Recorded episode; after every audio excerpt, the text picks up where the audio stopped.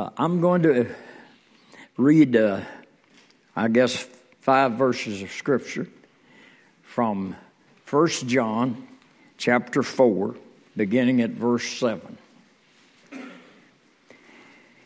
Beloved, let us love one another, for love is of God. And everyone that loveth is born of God, and knoweth God. He that loveth not knoweth not God, for God is love. In this was manifested the love of God toward us, because that God sent his only begotten Son into the world, that we might live through him. Herein is love, not that we loved God, but that he loved us and sent his Son to be the propitiation for our sins. Now, that's all I'm going to read at this time. Uh, I always say, always ask God to bless the reading of His Word, that it'll be for our good and for His honor and glory. And I just feel like that's important for me to do that. My lesson is entitled Redeeming Love. I guess my lesson will be more about the love behind the act of redemption than it is about the atonement itself. But I will talk about the Redeemer, and I'll talk about the redeemed, and I'll talk about the ransom that was paid for our redemption. Um, I've revised this a dozen times, I guess. But I'm going to do the best that I can with your prayers. There are two statements in this lesson that I read that I want to mention first of all. The first statement is that God, um, I'm sorry, that love is of God love is of God. And I think that means that love as we know it um, originated with God. Uh, even in our human nature, there are different kinds of love that we can experience. Now, when God get, created mankind, he gave them the capacity and the ability to experience love. And uh, by love, I mean the intense feelings of deep uh, affection. So, as part of the human nature, you and I are able to love. We're able to love one another. And uh, I have down here some things. Um, we have uh, romantic love. Uh, that's attraction to the opposite sex. Did you hear what I said?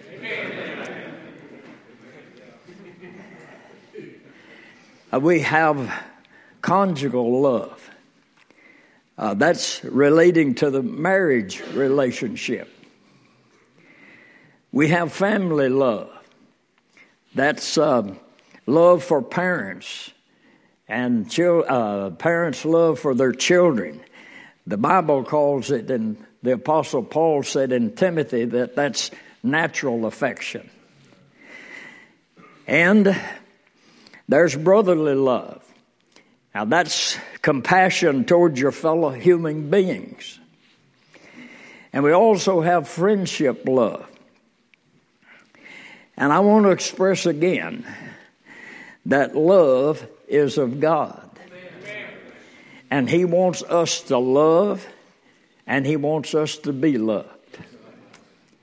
Now, the second statement that I want to refer to uh, in verse 8 carries even more weight than that first statement. The first statement said that love is of God. And the second statement is that God is love.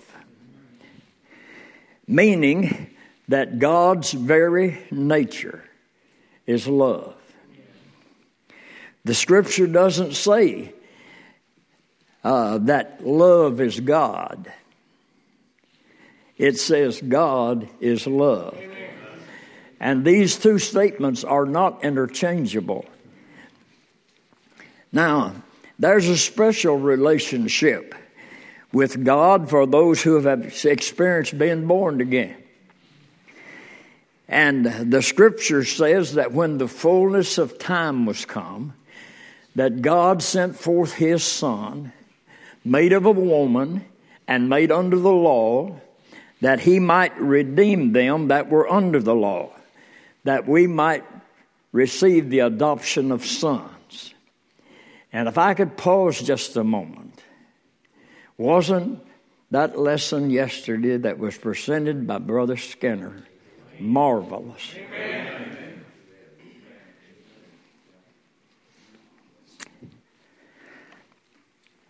Anyway, it says that God sent forth His, and because you are sons, you've been born again.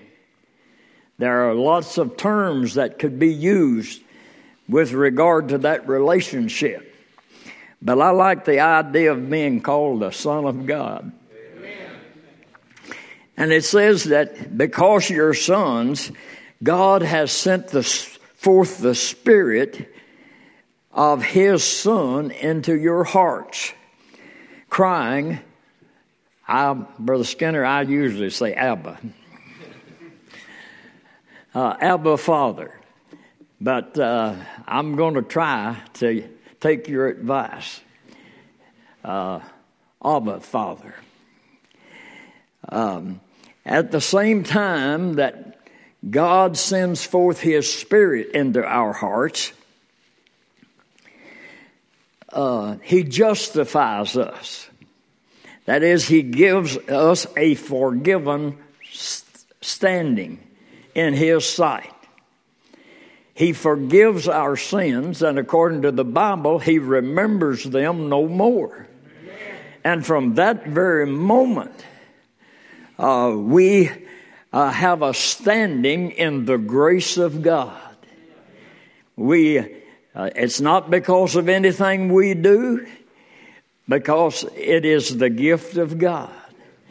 And we have a standing of being a forgiven sinner. And uh, that's through our Lord Jesus Christ. And it's because the love of God has been shed abroad in our hearts by the Holy Ghost, which is given unto us. And uh, we're justified by faith. And I want to emphasize that faith in this verse is not only the mental assent to the Word of God, but faith that is total trust and dependence in Jesus. Uh, there are a lot of people, you know, that are leading sinners uh, down the wrong road. They'll read them a verse of Scripture and say, Do you believe that? You know? Well, you can believe the Scripture, you know. Uh, but if you don't believe in Jesus and trust in Him for your deliverance from sin, you're still lost. Now, in this experience that I've been talking about, we're made partakers of the divine nature. Um, and Peter said, having escaped the corruption that is in the world through lust.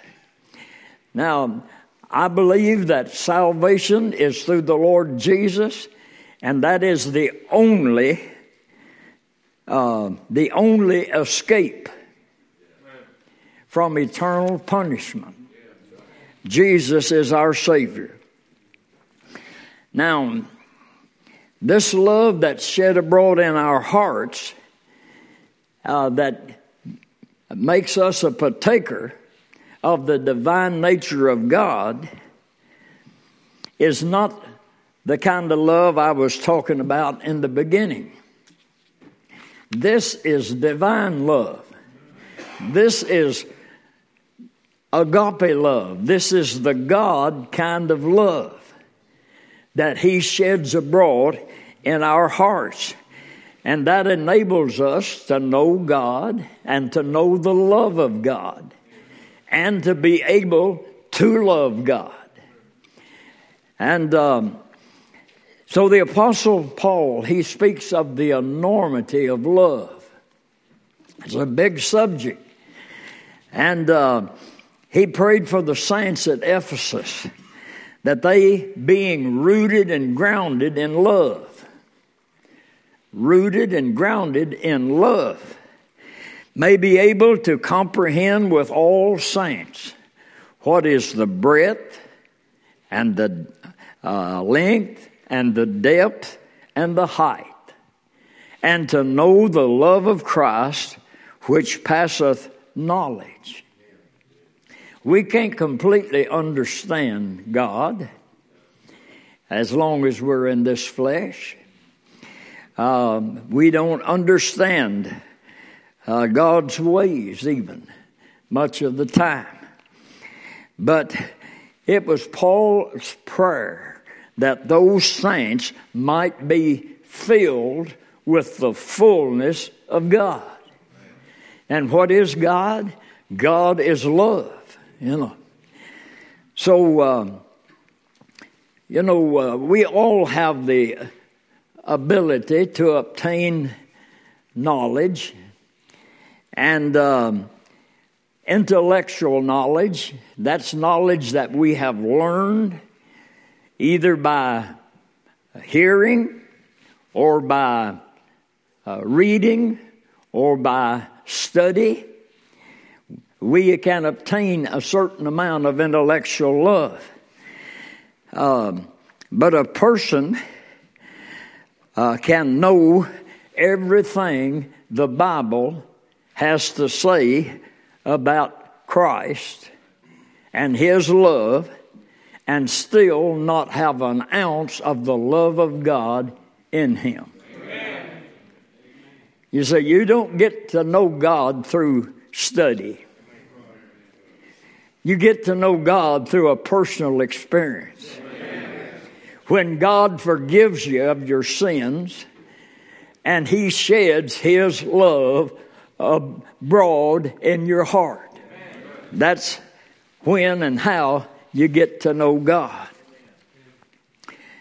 Um, no doubt there are lots of people who, as far as intellectual love, uh, knowledge, I'm sorry, as far as intellectual knowledge is concerned, know more about the Bible and what it says than some of us do.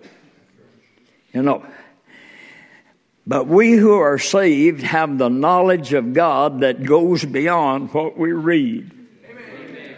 and what we see and what we're told. Paul says, Unto him that loved us and washed us from our sins in his own blood. Now we've experienced, I'm, I'm assuming everyone here has experienced this. I'm, you say that you've been saved and you've been called to preach, and I take your word for it. Uh, I don't know for a fact that you are, but I'm glad that we can know ourselves for a fact, can't we? And so uh, we have experienced the washing of regeneration, the cleansing, the forgiveness of sin, and the renewing of the Holy Ghost. And I understand that to mean the renovation that takes place in your heart. And there is a renovation. According to the Bible, uh, under the terms of the new covenant, you know, there was a, uh, the first covenant that was made in heaven between God the Father, God the Son, and God the Holy Spirit. And in that covenant, Jesus agreed to come to this world and redeem us from our sins. That's not the first, I mean, that, that covenant was made in eternity. But the first covenant that was given to the human family, uh, Moses was the mediator of that covenant. And uh, it was a covenant of works. God says, if you'll do this and this and this, then you'll be my people and I'll be your God. Well, we know that covenant wasn't perfect. That covenant was done away with. That's what the Bible says. Uh, and it was replaced with another covenant. And under the terms of that new covenant that God said He would make, He said, I will take out the stony heart and I will put in a heart of flesh. There's a renovation that takes place. It makes us a new creature. We're a new creature in Christ Jesus. And the Bible says, if any man be in Christ, he is a new creature. And old things are passed away, and behold, all things are become new. And so, the washing of regeneration, the cleansing, I remember very well that afternoon sitting in that rocking chair burdened, uh, wanting to be saved more than, than anything. And instantly, that burden was gone, and I had peace with God. And uh, the Holy Spirit witnessed to me, testified to me that I had been saved and that I was now a child of God. And uh, the Bible says, if any man have not the Spirit of Christ, he is none of his. Um, that is a, a spiritual rebirth. I don't know how well I'm doing trying to explain this to you all. But uh, we love him because he first loved us. Amen. That love, it came from God.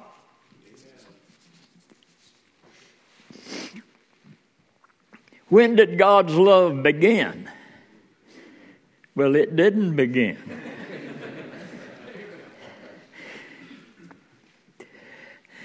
God, because God is love, and He's always loved His creation.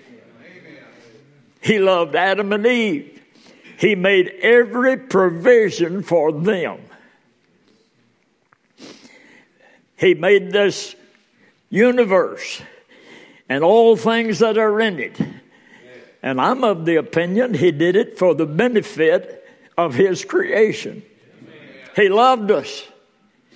And so the questions asked in the book of Psalms, I can just picture the psalmist meditating and thinking about why would God love me? And he said, When I consider the heavens, the work of thy fingers, and the moon and the stars, which thou hast ordained, what is man that thou art mindful of him? What a great world we live in.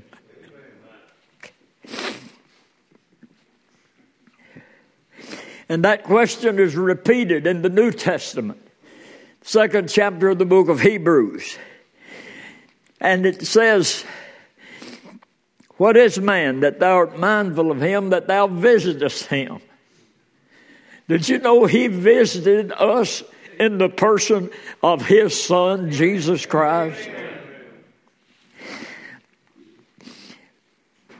And it goes on and it says, he describes man as being crowned with glory and honor. And having been set over the works of God's hands. In the first chapter of the book of uh, Genesis, uh, the Lord said to Adam and Eve, He said, Be fruitful and multiply and fill the earth. He said, Subdue it, have dominion over it. And so he placed man over the works of his hands. But that verse in the Hebrews continues and it says, Yet there's one thing that man cannot control. Man can tame a lion, you know, um, do all these things, you know. I, I, marvel at how scientists, you know, can uh, uh, explore and how they can. Uh, the word I need is gone. But anyway, you know, how they can discover, how they can discover new things, you know, that's been hidden from creation from the, the time of creation up to this present time. And they could discover all of these things. But nobody's ever figured out how to escape death. You know, man that uh, has been crowned with glory and honor and given uh, uh, dominion over everything that God made, he cannot you know, defer his death. The Bible said, There's no man that hath power in the hour of death to retain his spirit. When the death angel comes, we all submit. Brother Ernie, one of the deacons at Fairview Memorial, fine man, fine man. This morning, the death angel came by, and Ernie made his flight to glory. But you can't control when it is. You just have to submit to it. Now, Paul said, We see not all things yet put under him, but we see Jesus.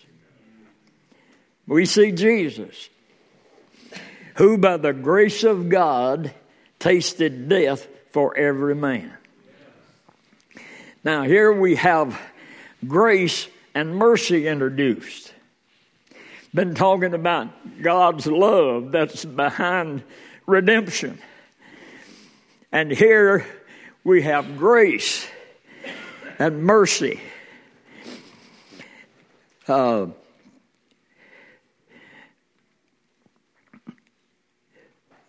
the undeserved grace and mercy of God.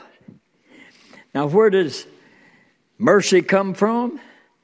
Well, Paul tells us in the book of Ephesians that God, who is rich in mercy, He's rich in mercy. That is, He's rich uh, in giving compassion, showing compassion and forgiveness to those of us uh, who deserve to be punished. And, uh, and the punishment would be just. But he's rich in mercy for his great love wherewith he loved us. The love that's behind grace, the love that's behind mercy.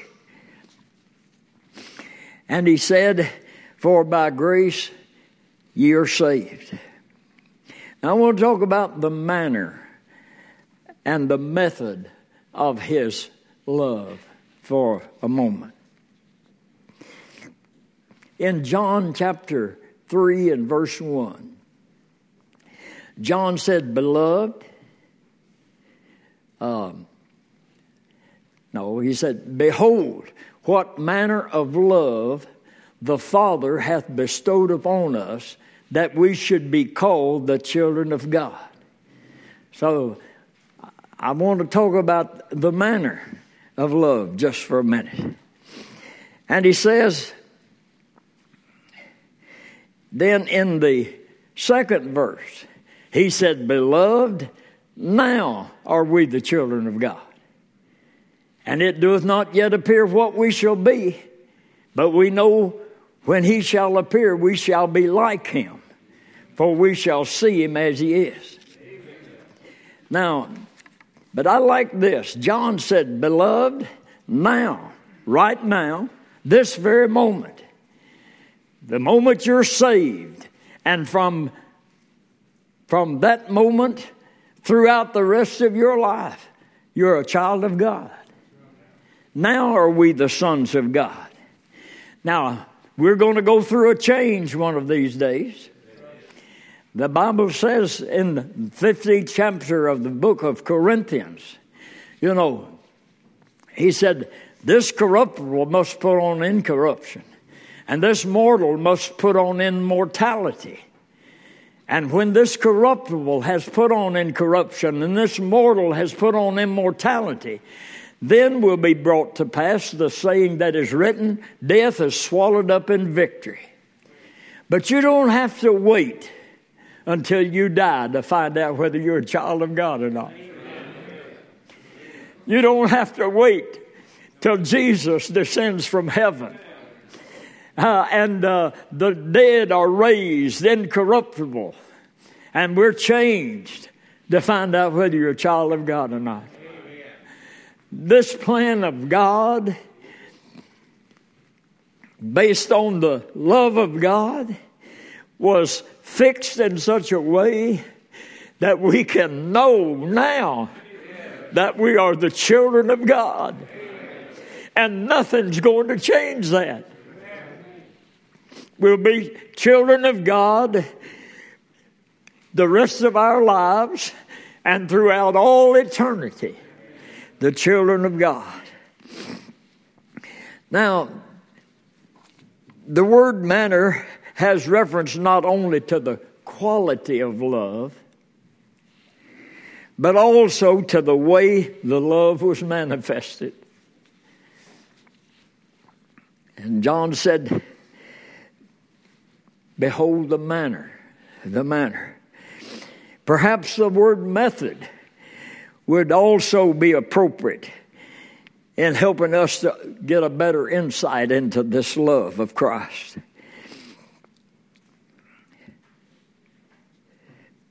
It doth not yet appear what we shall be. Wonder what we're going to look like. We're going to be changed in a moment, in the twinkling of an eye.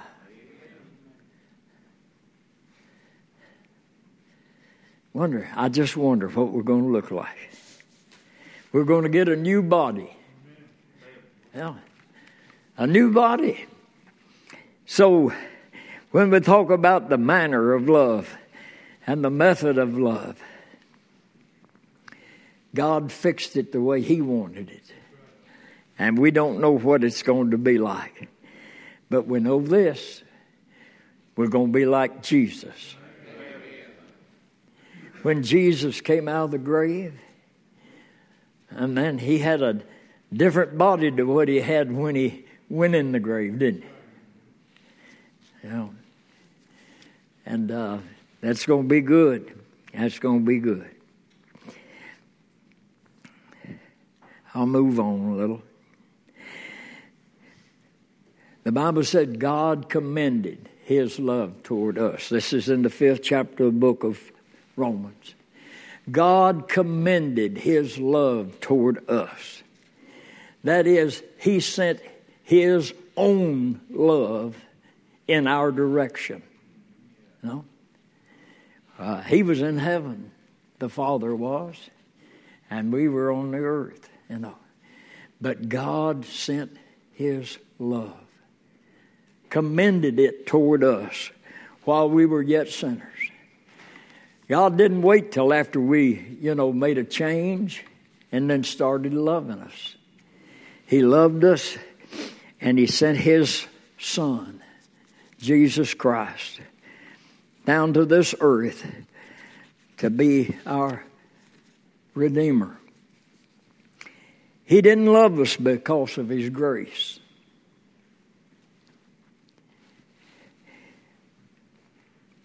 He favored us because of His love.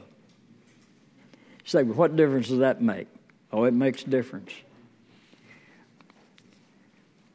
Sometimes we kind of take for granted some of the things that God has said and done. But it's important. God is love. Not that we loved Him, but that He loved us. Because He loved us, He sent His favor to us. He gave us favor. Now listen, for God so loved the world that He gave His only begotten Son, that whosoever believeth in Him should not perish, but have everlasting life. And um, I have another verse of Scripture that gives us some more proof of that. In 1 John 4 and 10, it says, Herein is love. Herein is love. He's putting it uh, on display for us so we can see it. Herein is love not that we love God, but that He loved us and sent His Son to be a propitiation for our sins. Now, that means an atoning sacrifice. Now, an atoning sacrifice was a sacrifice that made everything right between the, uh, between the individual and God. And there's no other sacrifice that will do that. Not one. And so our condition was helpless, wasn't it? We couldn't save ourselves. No one else could save us. We were doomed for eternal destruction. And so God sent His Son to be a propitiation, make a sacrifice whereby you and I could be right with God. Now, Paul said, when we were in the flesh, that is, before we were saved, the motions of sin, which were by the law, did work in our members to bring forth fruit unto death. Now, God gave the law, and of course, He says, Thou shalt have no other God before me. Thou shalt not make unto thee any graven image. Thou shalt not bow down before it or worship it. Remember, he said, put God first. He comes first. Then he went on and he said, Honor your father and mother. He said, Thou shalt not kill, thou shalt not steal, thou shalt not bear false witness, thou shalt not covet. So, all of these laws uh, James called them the royal law. Uh, he said these laws, he said the motions of sin which were by the law. When, when we disobey God and break one of His laws, our actions is the motion of sin. It is, is an act of sin. And let me read this again. It says it better than I can.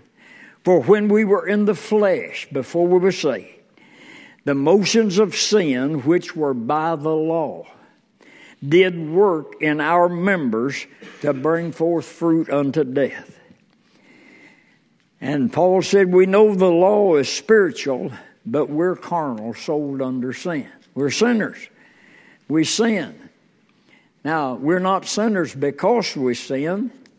We sin because we're sinners. And uh, so, listen to this Galatians 3 and 10. For as many as are of the works of the law are under the curse. If you're trying to get to heaven, uh, you know, by good works, you're still under the curse. Trying to obtain righteousness through good works will not work.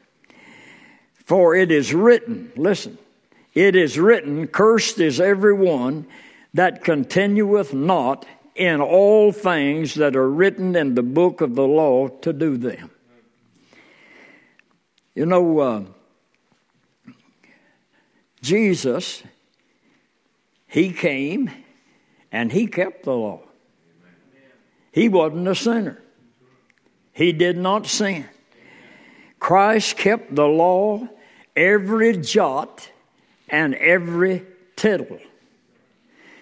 And uh, jot has reference to the smallest part of the law, the, the smallest commandment, the least commandment of all. He kept that. But he also kept uh, every part of the law. Uh, and uh, the, the word tittle here means, uh, well, that was a, you know, the Hebrew language I understand, and I've never, you know, I didn't go to school, I didn't learn the Hebrew language. But uh, I read uh, that that word tittle is a just a little mark or maybe a little hook mark or maybe just a dot you know that made a difference in the letters. Some of the letters uh, were almost identical except for that little mark you know that said that particular letter apart from the other words uh, the other letters of the alphabet. And so Jesus kept it all every jot, every tittle. And uh, so James said, uh, if a man keep the whole law and yet offend in one point, he's guilty of all. I don't know, Brother Adamson, you still, yeah, I see you sitting back there. Um, Brother Willie Taylor when I was just a preacher boy. Probably within two or three months after I announced my call to preach. He was teaching us preachers, there's several of us at Bethel, and he illustrated that like this. He said, If you fix a corral and uh, you uh, put 10 posts uh, to support the fence. And then you put a fence all the way around that. And you put your horse in that corral. He said he don't have to jump out between every post, you know, to get out of the corral. If he just jumps out in one place, he's on the outside. And that's the way we're keeping the law. If you could keep the law perfectly every day, 24 hours a day, seven days a week, 365 days a year, as long as you live, it would not have been necessary for Jesus to come and redeem you. But we can't do it. We can't do it. Now,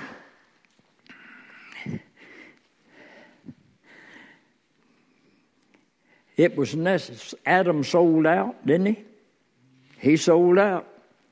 And he not only sold himself out, but he sold us out too, didn't he? He, uh, he sinned and uh, he brought sin and death upon all of his posterity. But Jesus, now that was a curse. And Jesus come to redeem us from the curse of the law. I'm on, almost finished. I'm going to define the Redeemer. The Redeemer is one who pays the ransom price to release a captive. We were all in bondage to sin. And Jesus became our Redeemer. The redeemed, those who have been set free from that captivity, from that bondage of sin. Paul said, Jesus hath delivered us from the power of darkness. And he said, In him we have redemption through his blood and the forgiveness of sins. And he said also, For sin shall not have dominion over you, for you're not under the law, you're under grace. You know, thank God for grace.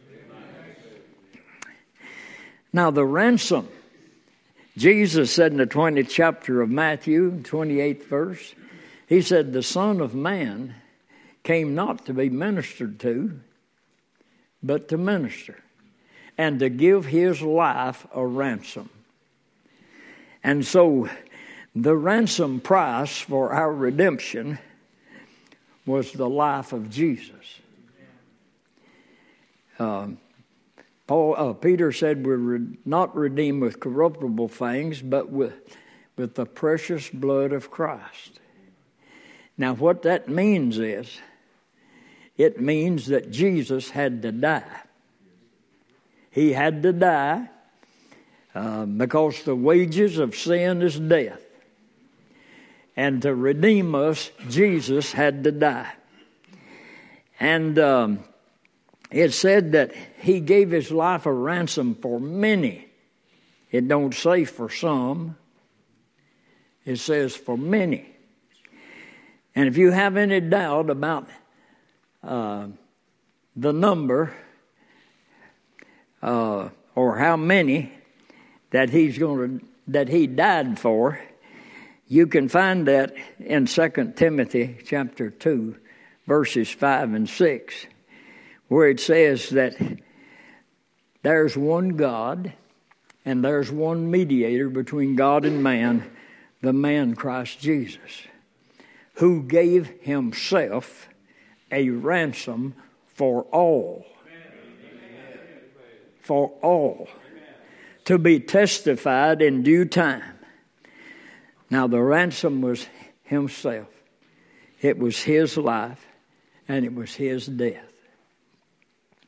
And um,